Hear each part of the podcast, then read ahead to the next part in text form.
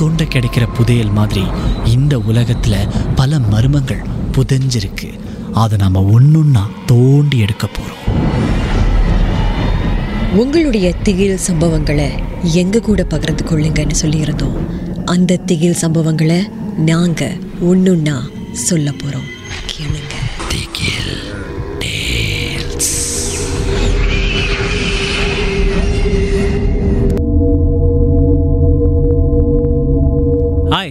என் பேர் வேலு. இந்த சம்பவம் எனக்கு போன வருஷம் தான் நடந்துச்சு. உங்களுக்கே தெரியும் ரொம்ப நாளாக கோவிட்னால நம்ம யாரும் எங்கேயும் போகலை. திரும்ப வந்து எல்லாம் வெளிநாட்டுக்கு போகலாம் அப்படின்னு சொன்ன உடனே எனக்கு ரொம்ப சந்தோஷமாயிடுச்சு. நானும் என்னுடைய மனைவி என்ன பண்ணோம் உடனடியாக ஒரு க்ரூஸ்க்கு புக் பண்ணோம். புக் பண்ணும்போதே எல்லோரும் சொன்னாங்க பார்த்து க்ரூஸ் நோய் தொற்று வந்துச்சுன்னா மாட்டிப்பீங்க அப்படி இப்படின்னு.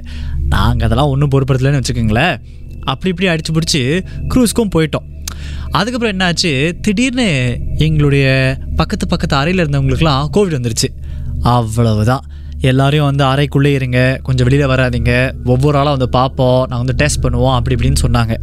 எங்களுக்கு ஒரு பக்கம் கோவம் இன்னொரு பக்கம் மற்றவங்க சொன்ன மாதிரி நடந்துருச்சே அப்படின்னு தோணுது. அப்புறம் பார்த்தா காசு வீணாக போயிடுச்சு அப்படின்னு தோணுது. இப்படி ரொம்ப குழப்பத்தில் இருந்தோம்னு வச்சுக்கோங்களேன். என்னாச்சு? சரி பரவாயில்ல. இன்றைக்கி ஹோல் டே ரூமில் இருந்துட்டு நல்லா ரிலாக்ஸாக நாளைக்கு ஒரு நாளை வந்து வெளியில் போகிற மாதிரி பார்ப்போமே அப்படின்னு சொல்லிட்டு படுக்க போனோம்.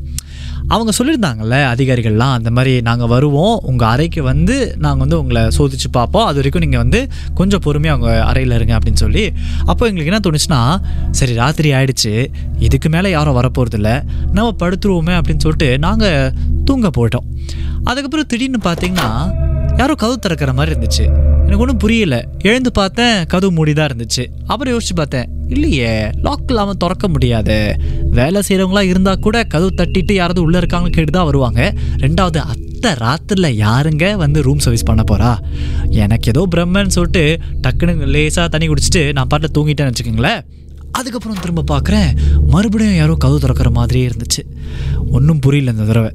அதுக்கப்புறம் என்னுடைய மனைவியை எழுப்பி கேட்டேன் ஏய் உனக்கும் கேட்டுச்சா? அப்படின்னு. என் மனைவிக்கு ஒரே கோவம் ஏற்கனவே வெளியில் போக முடியல. இதில் இது வேறயா? சும்மா படுங்க. அப்படின்ட்டாங்க.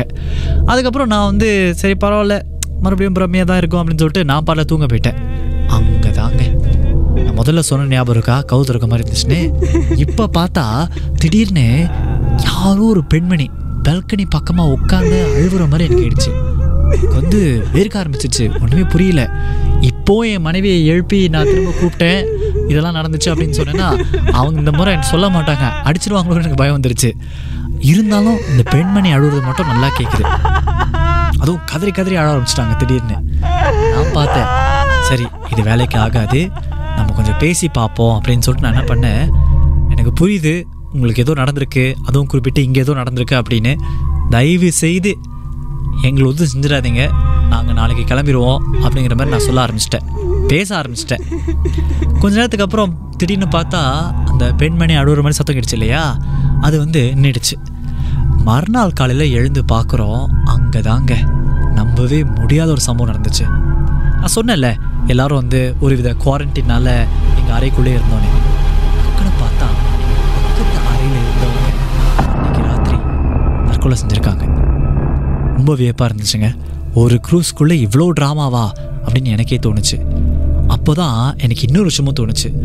ஒருவேளை உட்காந்து அழுதது பிரம்ம இல்லை பேயும் இல்லை இவங்களா இருந்திருக்குமோ அப்படின்னு.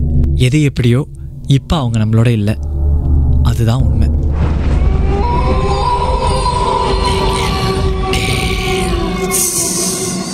இந்த உண்மை சம்பவங்கள் உங்களுக்கு ஒரு பொழுதுபோக்காக அமையணுக்காக தான் தயாரிக்கப்பட்டிருக்கு. அப்படி இதை கேட்கும்போது உங்களுக்கு ரொம்ப பயமா இருந்துச்சுன்னா தொடர்ந்து மற்ற மற்ற பாகங்களை கேட்காதீங்க. திகில்